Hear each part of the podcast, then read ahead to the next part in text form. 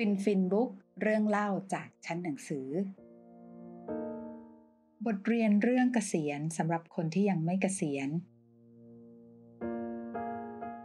สังคมไทยกำลังเข้าสู่สังคมผู้สูงอายุ aging society แถมเป็นช่วงที่วิทยาการทางการแพทย์ทำให้เราอายุยืนขึ้นมาก คนที่อายุ 40 หรือ 50 เริ่มคิดเรื่องนี้ นั่นคือเรื่องของการวางแผนเกษียณ ซึ่งส่วนใหญ่มักจะให้ความสำคัญกับเรื่องของการเงิน ว่าจะเก็บเงินอย่างไรถึงจะเลี้ยงตัวได้ เมื่อถึงเวลาที่เราไม่ได้ทำงานแล้ว แต่ไม่ค่อยมีใครคิดถึงชีวิตและการใช้ชีวิตหลังเกษียณ ให้มีความสุขที่สุด เราจึงเห็นคนที่เกษียณแล้วไม่นานก็ป่วยแก่เร็วมาก และดูเป็นทุกข์อยู่ไม่น้อย การคิดว่าจะใช้ชีวิตอย่างไรให้เกษียณอย่างมีความสุขจึงน่าสนใจ เพราะด้วยอายุที่ยืนขึ้นขนาดนี้ อายุหลังเกษียณอาจเป็นหนึ่งใน 3 ของชีวิตเลยก็เป็นได้ แถมเดี๋ยวนี้การเกษียณตัวเองอาจจะไม่ใช่ 60 อย่างที่เคยเป็น บางคนเลือกรับ Early Retire ตั้งแต่อายุ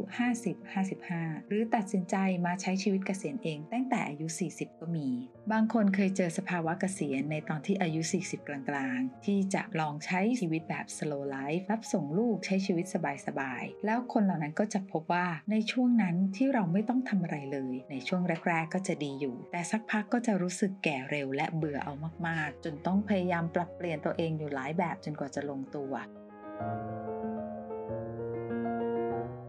จากทอล์กโชว์ของดรไรลี่มอยส์ผู้เชี่ยวชาญด้านการเงินที่เขียนหนังสือเรื่อง Money Coach ที่อยู่ในวัยเกษียณ และได้สังเกตและวิเคราะห์ถึงคนที่เกษียณไปแล้วจำนวนมาก ว่าจะมีแพทเทิร์นที่คล้ายๆกัน จะมีคนเกษียณจำนวนไม่น้อยที่จะเป็นทุกข์ แต่ก็มีหลายคนที่สามารถใช้ชีวิตได้อย่างสนุกและมีความสุขสมวัย ดรไรลี่มอยส์เล่าว่าการเข้าสู่วัยเกษียณนั้นมี 4 ช่วงที่ทุกคนที่เลิกทำงานแล้วจะต้องเจอ ช่วงแรกเรียกว่า vacation เป็นช่วงหลายเดือนหรือปีแรกของการหยุดงาน อยากจะตื่นกี่โมงก็ได้ อยากทำอะไรไปไหนมาไหนก็ได้ ไม่มีเจ้านายมาคอยตาม ไม่มีลูกน้องที่ต้องรับผิดชอบให้ปวดหัว ไม่มีตารางเวลาที่กดทับมาเป็นเวลาหลายสิบปี ถือว่าเป็นช่วงที่ผ่อนคลายเหมือนความฝันในช่วงทำงาน ว่าการเกษียณแบบไม่ต้องทำงานแล้วน่าจะเป็นแบบนี้นี่เอง เป็นอิสระที่รอมานาน พอใช้ชีวิตแบบนี้ไปสักพักก็จะเริ่มเบื่อ การได้ไปเดินในห้างสรรพสินค้าในยามที่คุณต้องการไปซื้อของตามใจชอบ หลายๆ ครั้งเข้าก็เริ่มไม่สนุก เริ่มรู้สึกชีวิตว่างเปล่า รู้สึกหลงทาง และตั้งตั้งคำถามกับชีวิตเยอะมากว่าจะไปต่ออย่างไรดี ช่วงนี้ถือเป็นช่วงที่ 2 เป็นช่วงที่รู้สึกว่าช่วง loss ดรไรเล่บอกว่าที่เรารู้สึกแบบนั้น เพราะเราสูญเสียความรู้สึกที่เคยมีไป 5 ประการ คือ 1. สูญเสียรูทีนที่เราทำอะไรซ้ำๆเป็นประจำไป 2. สูญเสียอัตลักษณ์หรือ identity ที่เคยมีในที่ทำงาน 3. เราเสียความสัมพันธ์กับเพื่อนร่วมงานไป 4. เสีย sense of purpose นั่นก็คือ เป้าหมายที่เราเคยมีไว้ให้พุ่งชน มีปัญหาให้แก้ไข เราสูญเสียไป และข้อ 5 ที่สำคัญที่สุดเลยสำหรับพวกผู้บริหารที่เกษียณแล้วนั่นก็คือรู้สึกสูญเสียอำนาจที่เคยมีไป การสูญเสีย 5 ประการนี้จะเริ่มค่อยๆ เข้ามาหลังจากที่เราหมดฮันนีมูนพีเรียดเราจะเริ่มรู้สึกรุนแรง เพราะมันหายไปทีเดียว 5 อย่างเลยในชีวิต เราจะเริ่มรู้สึกซึมเศร้า ร่างกายจะสุดลง เริ่มหงุดหงิดกับ คู่ชีวิตที่ต้องเจอกันทุกวัน เริ่มรู้สึกกลัวกับความว่างเปล่านั้นมากขึ้นเรื่อยๆ พอรู้สึกแย่มากๆ หลายคนเริ่มฮึดสู้ ไม่อยากใช้ชีวิตแบบว่างเปล่าอย่างนั้น ก็จะเข้าสู่ช่วงที่ 3 เรียกว่า trial and error เป็นช่วงลองผิดลองถูก